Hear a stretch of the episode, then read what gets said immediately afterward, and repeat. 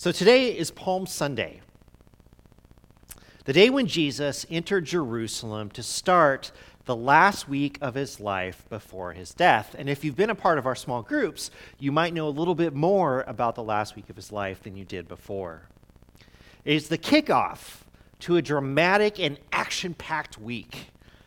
And in some ways, it stands in sharp contrast to all that it precedes.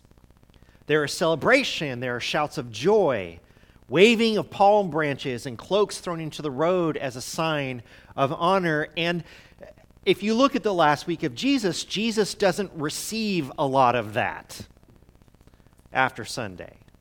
I mean, if people are taking off their cloaks, it's to beat them with it. In fact, some of the voices that were shouting these praises and hallelujahs at Jesus on Sunday were shouting words of anger by Friday. But for the most part, this entry into Jerusalem, which becomes this sort of uh, victorious procession, seems to be genuine. People were celebrating Jesus, though they might not have all agreed on who he was and what he was about. So today, we are going to dig into this event, which is kind of the match that lit the fire that became the city of Jerusalem by the end of the week. So, number one, uh, some questions about this Palm Sunday, the triumphal entry. Where was Jesus coming from when he entered Jerusalem? Now, this is a really important question because in the book of Matthew and Luke, Jesus is coming from Judea, where in the run up to coming to Jerusalem, he blessed children, he talked about uh, the rich in the kingdom of God. He told parables. He handled a request from the mother of James and John or from James and John himself, depending upon which gospel you read. He predicted his death and he healed one or two blind men. And then he comes into the city of Jerusalem. So that's Matthew, Luke, and Mark. Now, in the book of John, Jesus had just come from raising Lazarus from the dead in John chapter 11. He then was anointed with perfume there in Bethel, and after that went to Jerusalem. Now, the first question you might have for me is Bryce, why are the accounts different? And here's my answer for you different people were writing them.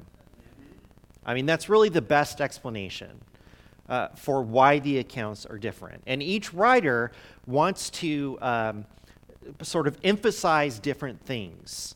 And so the, the Gospels are still written under the inspiration of the Holy Spirit. God has still formed the words and the messages that we get from it, but they are coming from four different people who were writing for four different audiences. So we just have to keep that in mind that that's why these accounts are different. Now, He's coming from one of these two places. And either way you look at it, there are some good and kind of miraculous things that happen beforehand. So, what does this tell us? Well, number one, it tells us that as Jesus was approaching Jerusalem, he was drawing crowds with him wherever he went. He was preaching, he was teaching, he was healing.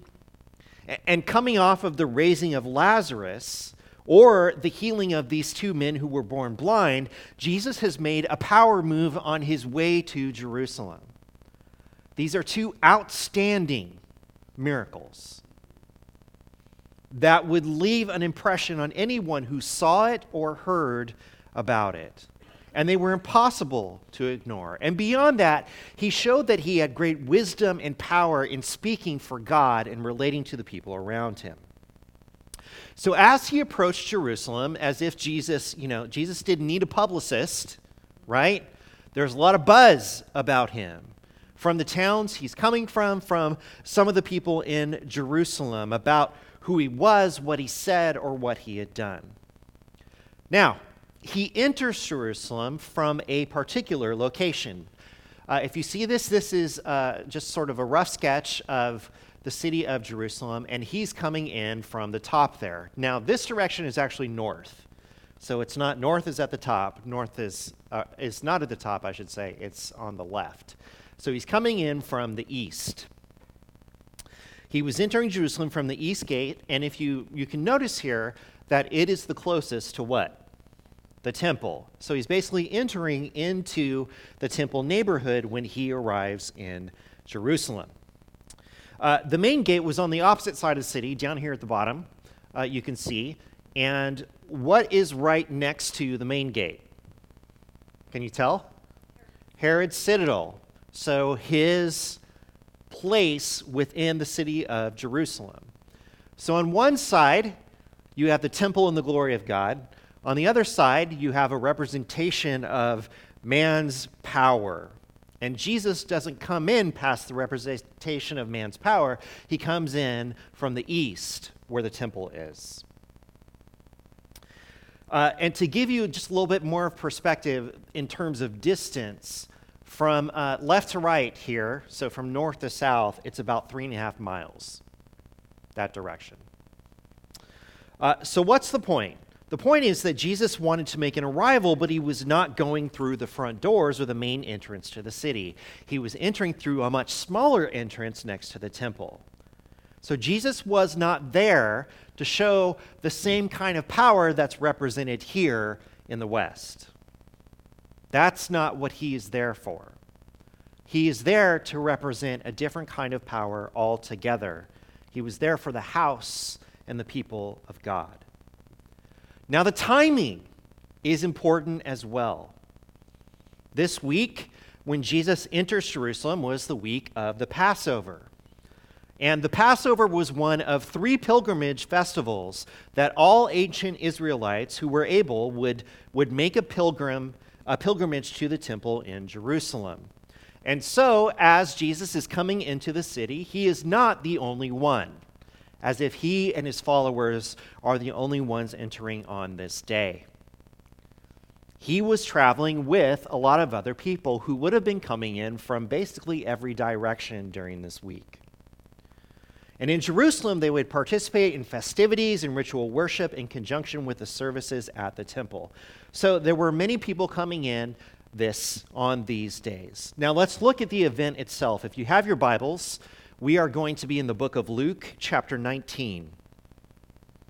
And we're going to read the account here in verses 28 through 40.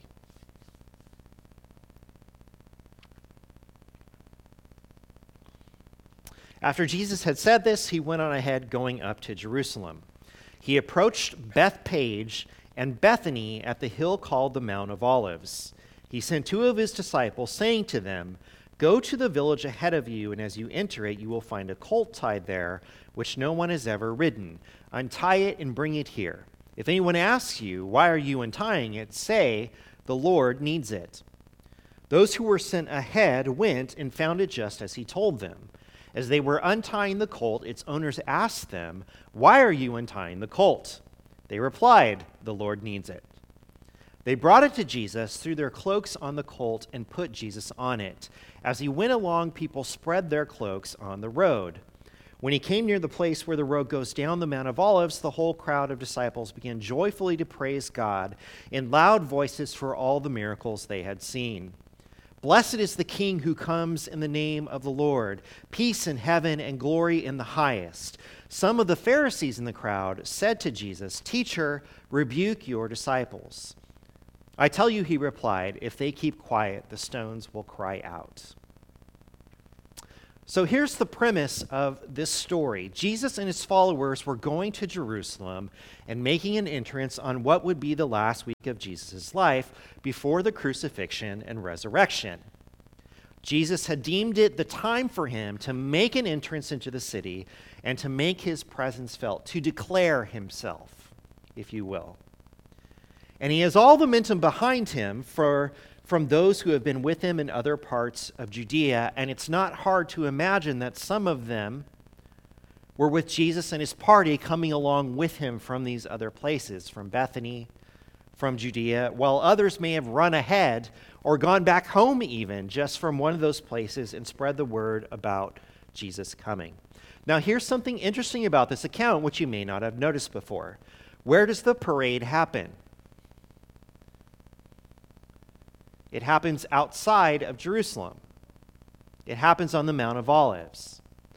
And then as he comes down the Mount of Olives towards the city of Jerusalem, This is where, at least the parade that Luke describes here, this is where it happened. Now, we're not really told how it happened. How did all of these people get there? And, and what was their experience with Jesus that, that made them react in this way? Now, John says that the word got out that Jesus was on his way, so people went out to meet him. And again, you have to remember that people are traveling into the city from all over. And some of them, again, might have been where Jesus was. So as they come into the city, maybe they're walking in and saying, You will not believe what Jesus did. And he's coming. He's coming here. When? When is he going to get here? I don't know. Well, let's go see. Let's go see where he is. The way that Luke tells it, the celebration was started by a group of Jesus' disciples celebrating as they approached the gates, and then others around them joined into the celebration. We'll talk about this a little bit more later. Now, Jesus sent some disciples ahead of him uh, to get him the colt of a donkey. And they are a little bit concerned because they can't just walk up to someone take the colt and walk away. But that's essentially what Jesus is telling them to do. And he says, Look, if anyone asks you about it, just tell them the Lord needs it. Good plan, Jesus. We will get right on that. So they go in and they find the colt by the donkey, and I imagine them kind of being like, and someone stops them. Hey, what are you doing? Why are you untying the colt? Why are you taking it with you? And they say, The Lord needs it.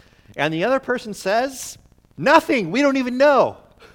okay, cool. Like, what is it? We don't even know. It's kind of a weird situation. But they did as Jesus instructed them to do, and he brought, they brought out the colt.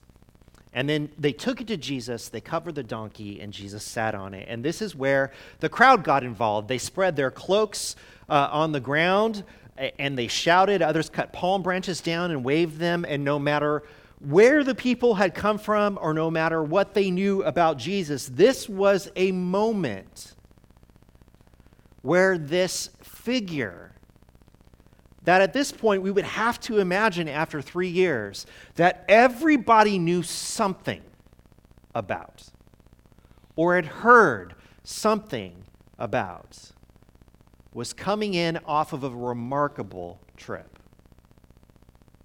And at the very least, people want to see this guy. Now, some of the things that happen here happen to match up with prophecies from the scripture, to fulfill those prophecies. So we're going to look at two this morning. The first one is from Zechariah chapter 9, verse 9.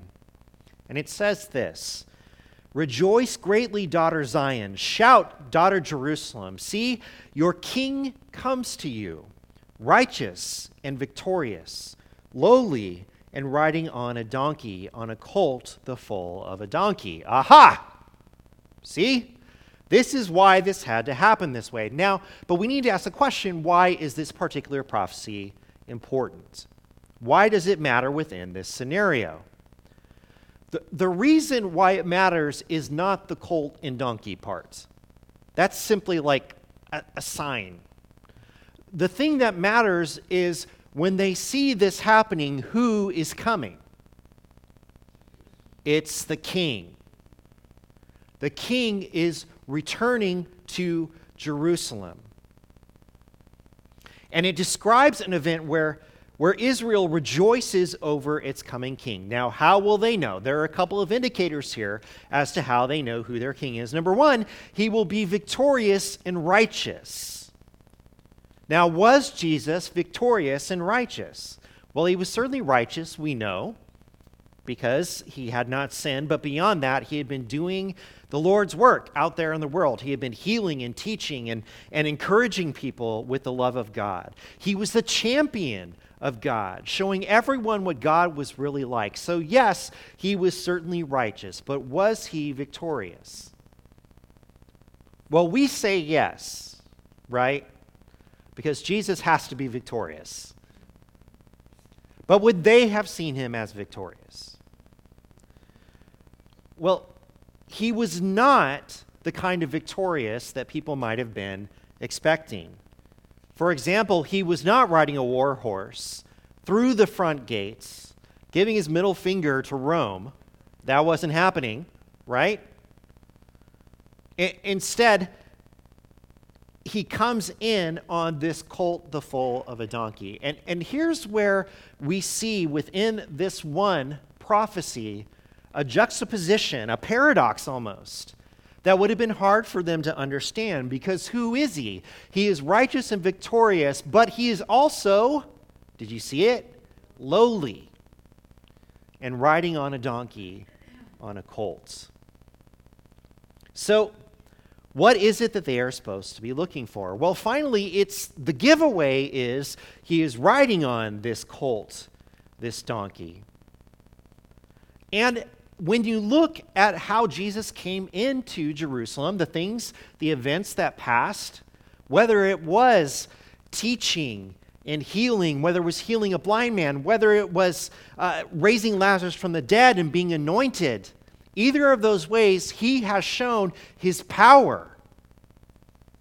That there is nothing that can stand between him and healing the people.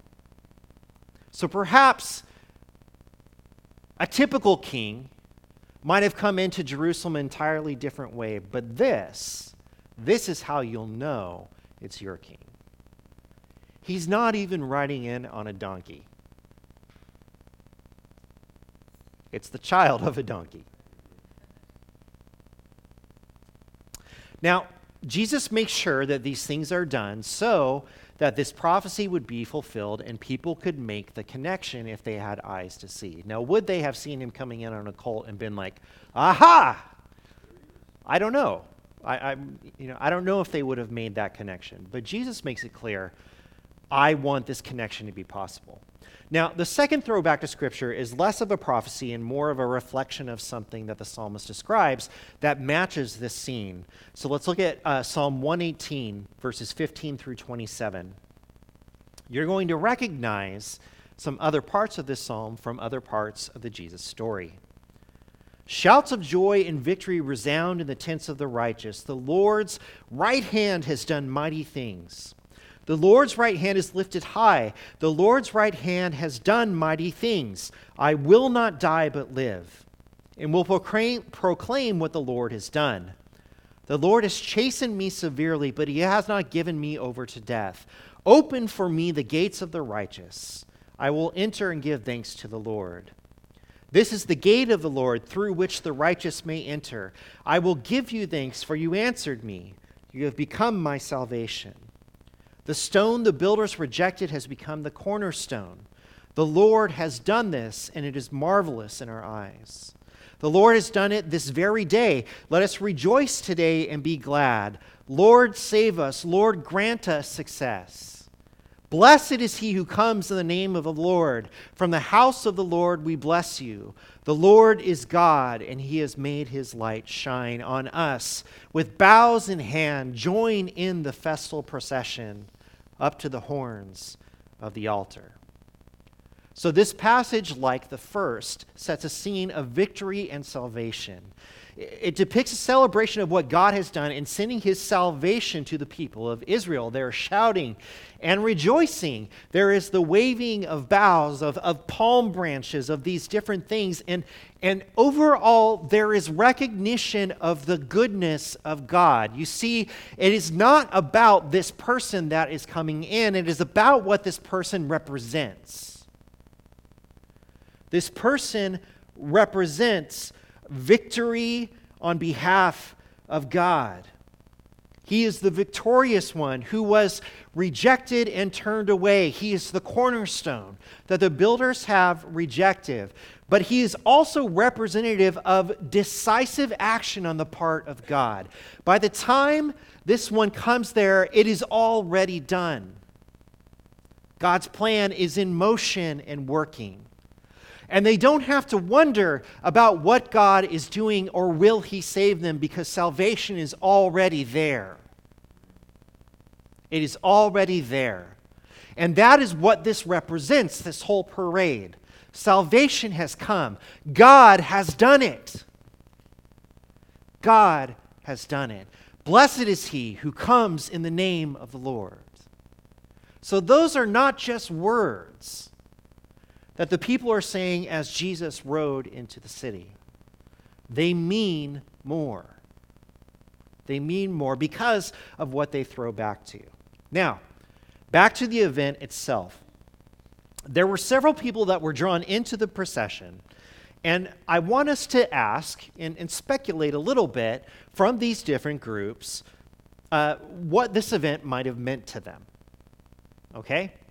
So let's look at the different groups. Number one, there was the disciples. And they were there with Jesus and facilitating and making some of this happen. You know, they get the colts and then they bring it back to Jesus and they throw their cloaks over the colt of the donkey and then they start the celebration as Jesus comes into the city. So, what were they thinking while all this was happening? Well, number one, we know that they were coming in on a high. Jesus had, again, been on a roll coming into Jerusalem. Either, number one, he healed two blind men. Now, I come back to this again because I think that we often underappreciate the healings of Jesus and exactly what happens. And in part, that's because uh, the description we get from Scripture is not much of a description. And it, if anything, it's kind of like an underplaying of what's actually happened. And most of the time, it's described as someone immediately receiving something, right? So, what do we miss in that? Well, we're not taking into account in someone immediately receiving their sight what had to happen in order for them to see again. So, nerves had to regrow, eyeballs had to reshape and form, muscles that had never been used or hadn't been used for years had to regrow and be strong enough. These people probably hadn't opened their eyes in who knows how long.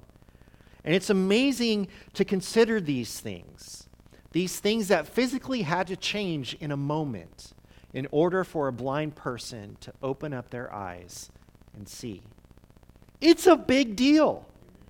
You know, when Jesus heals someone with a withered hand, it means their hand is like shrunken and, and, and they can't open it.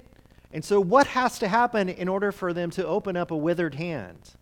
Muscles have to regrow, bones have to change, ligaments have to, to regrow and change. The whole hand has to change right in front of their eyes. It is miraculous and unexplainable these things that Jesus done has done. Now, in the John account where he raised Lazarus from the dead, I mean, come on. Right? Needs no explanation. He raised someone from the dead. Someone who was stinky dead. Raised that person up. So the disciples would have been excited about returning to the city. And in Matthew, Mark, and Luke, either James or John or their mother asked as they're approaching the city that one sit on the right and one sit on the left in the kingdom of heaven. So, what does this tell us a little bit about their mindset? Bro, we're going to Jerusalem. You know what this means, right? It's time. It's time. Cool. Who do you think Jesus is going to put in important positions? I don't know. Let's find out. So they approach Jesus. So we know that they don't quite get exactly what's going on, but they were also expecting the kingdom to be established soon. And each of them had to have wanted their part in the kingdom that Jesus was establishing. And perhaps they thought that this trip would be the occasion when Jesus finally made a move against the establishment. And then there's this other factor that being a disciple of Jesus kind of makes you a rock star, right? If people want to get to Jesus, who do they have to go through? Other people whose cousin knows someone who's a friend with your wife's sister's nephew. Right? Like there is, you are part of what helps people get to Jesus. And there's self importance that comes with being one of the chosen. So they're pretty hyped up about this whole thing. Now, what about the people? The other people that are around and that are participating in this celebration? Well, first, we know that there were people from all different backgrounds there to greet Jesus. People, again, were traveling for Passover. There would have been people from different areas with different levels of experience or knowledge with Jesus. Some of them might have been healed by Jesus. Some of them might have only heard second or third hand about things that Jesus had done. Some may have been traveling with him for a long while, or maybe just came alongside him in the past weeks. Some might have just been on the road with his group, hearing about who he is and what he has done. And, and there had to be some residents from Jerusalem who had heard several rumors and maybe never encountered Jesus on their own, and, and they wanted to see from themselves. So, what we know is there is a mixed bag of true believers, of the curious, and of those who were very skeptical, if not antagonistic toward Jesus. But whoever they were, or whoever, wherever they came from, uh, the general reaction to Jesus was overwhelmingly positive. It was, in fact, a celebration. And, and although we have no sense for how many were standing outside the crowd wondering all of this, the definite tone of this is, is a declaration, it's a celebration of who Jesus is. John gives us a little bit of a hint into some of these dynamics. So from John chapter 12, verses 17 through 19. Now, the crowd that was with him when he called Lazarus from the tomb and raised him from the dead continued to spread the word. Many people, because they had heard that he had performed this sign, went out to meet him. So the Pharisees said to one another, See, this is getting us nowhere. Look how the whole world has gone after him. Which tells us this curiosity was a major factor in people wanting to experience Jesus that week. It was a major factor. And in Matthew's account, the people who see them, there's the question of who is this? And according to Matthew, people were saying it's Jesus, the prophet from Nazareth in Galilee. But the important thing to note is that this was, in fact, a scene drawing a lot of people. Now, lastly, let's look at the religious leaders. What were they thinking as Jesus is coming in, surrounded by this enthusiastic crowd of people? You don't have to look too closely to see that the Jewish leaders were pretty riled up about Jesus. It's talked about fairly often throughout the Gospels. Now, here's something that we need to note. In Matthew, Mark, and Luke, this is the first time that Jesus has come to Jerusalem during his adult ministry, meaning they have not described another trip into Jerusalem during the three years of Jesus' ministry. Therefore, in their book, everything is building up to this moment. Now, in the book of John, Jesus had been to Jerusalem at least four times. So people in Jerusalem would have known about him, versus people who stayed in Jerusalem all this time not really having any sense for who Jesus is. Now, which is more likely? Well, there were three pilgrimage, pilgrimages every year to Jerusalem that every Jew would take was Jesus Jewish? Yes. Did he observe Jewish festivals? Yes. So, what is more likely? It's more likely that he had been to Jerusalem at some point during his ministry. But what is clear is whatever trips he's had to Jerusalem before are different than this one. This one is important. This one is significant because of what is going to happen. Either way, the religious leaders in Jerusalem know enough about Jesus to know that he was a threat. So let's open up our Bibles again to John chapter 12, and we're going to read verses 45 through 57. Therefore, many of the Jews who had come to visit Mary and had seen what Jesus did after the healing of Lazarus believed in him.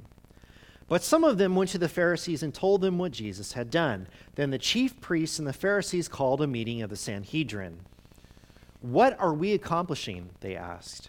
Here is this man performing many signs. If we let him go on like this, everyone will believe in him, and then the Romans will come and take away both our temple and our nation. Then one of them, named Caiaphas, who was high priest that year, spoke up. You know nothing at all.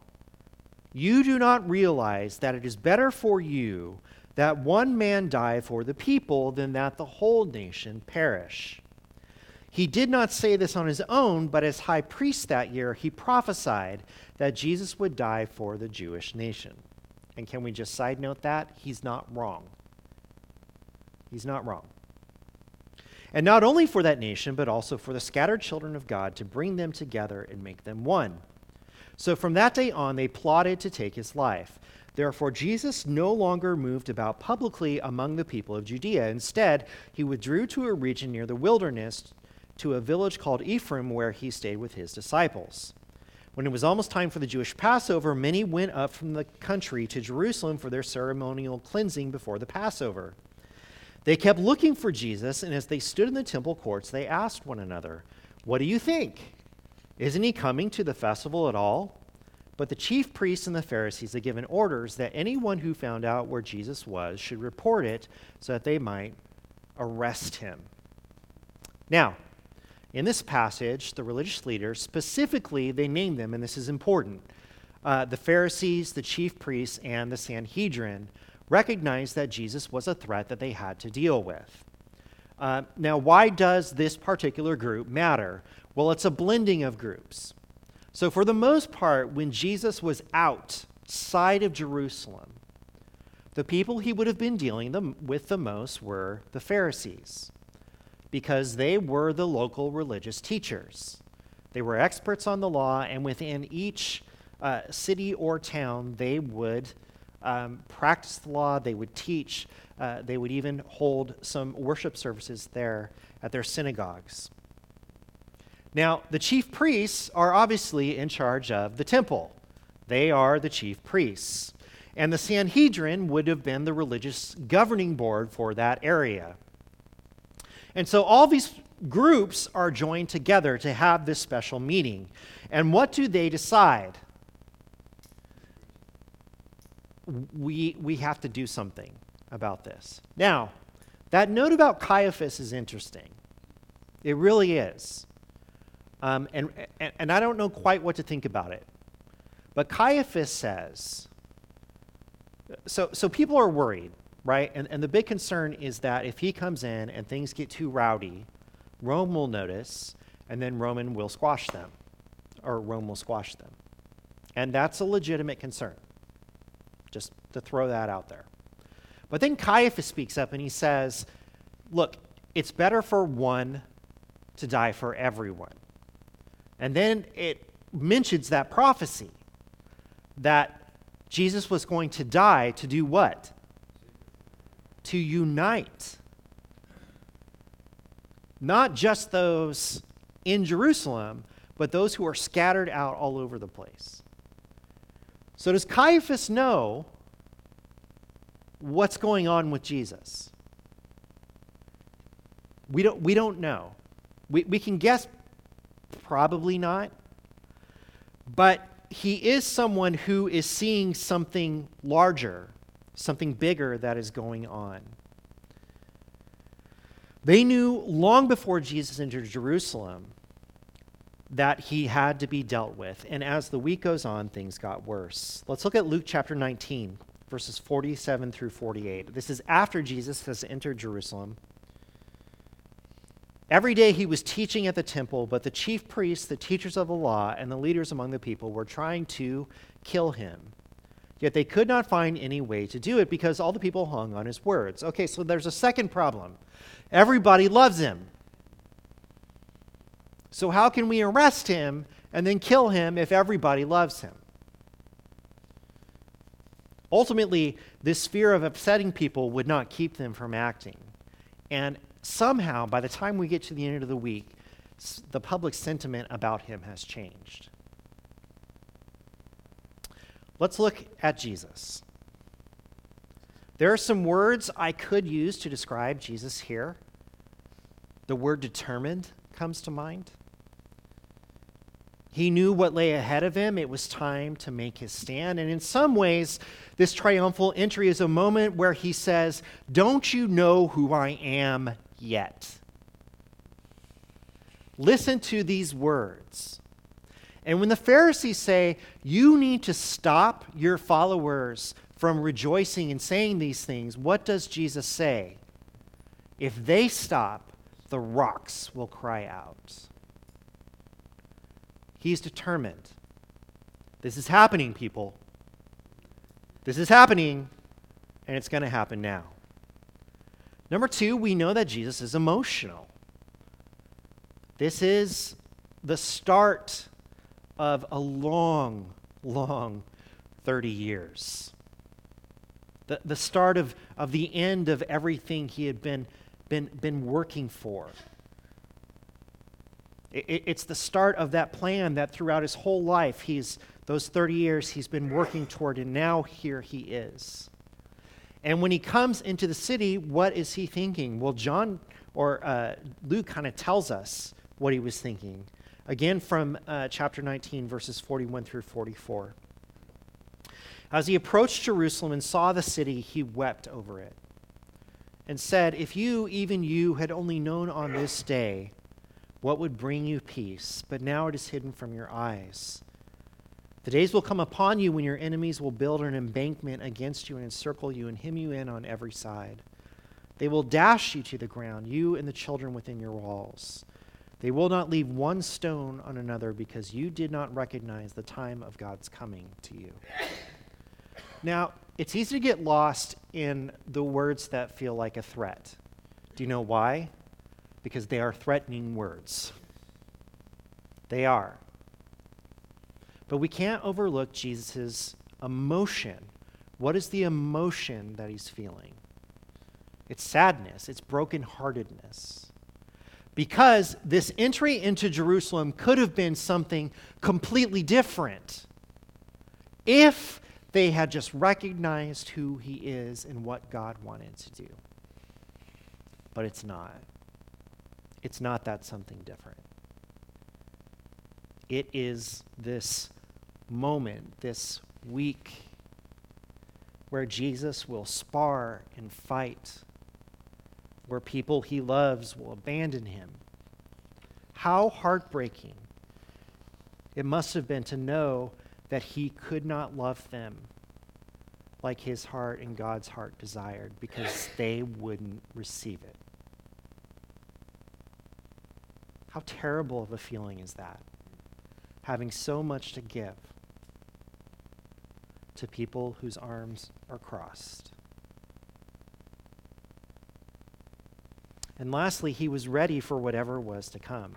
I mean, you know, Jesus was never a wallflower, but he was ready. He was ready to call out all the places of sin and rebellion. He was ready to point fingers and tell people they were wrong. So, with this event, the last week of Jesus' life before his death begins. It's a busy week full of highs and lows, lots of lows. But my, how the world changes from one Sunday to the next. The most difficult thing for me to wrap my head around in this moment is that Jesus started this week knowing that by the end of the day on Friday, he would be dead. And that makes me wonder at the love that Jesus has for us.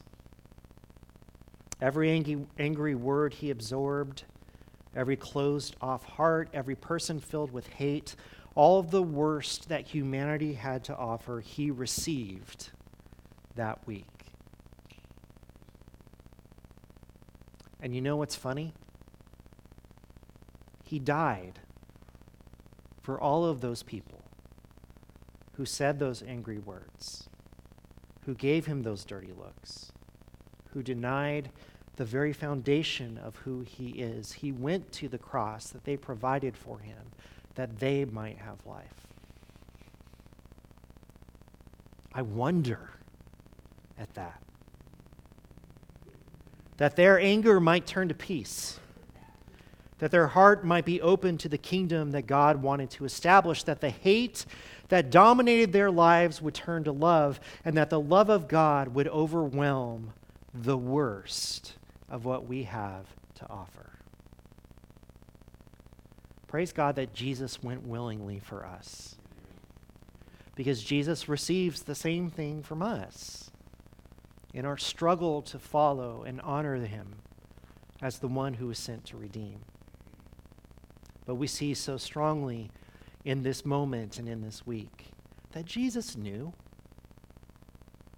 how it was going to go and how he was going to be treated. And he marched in ready to go.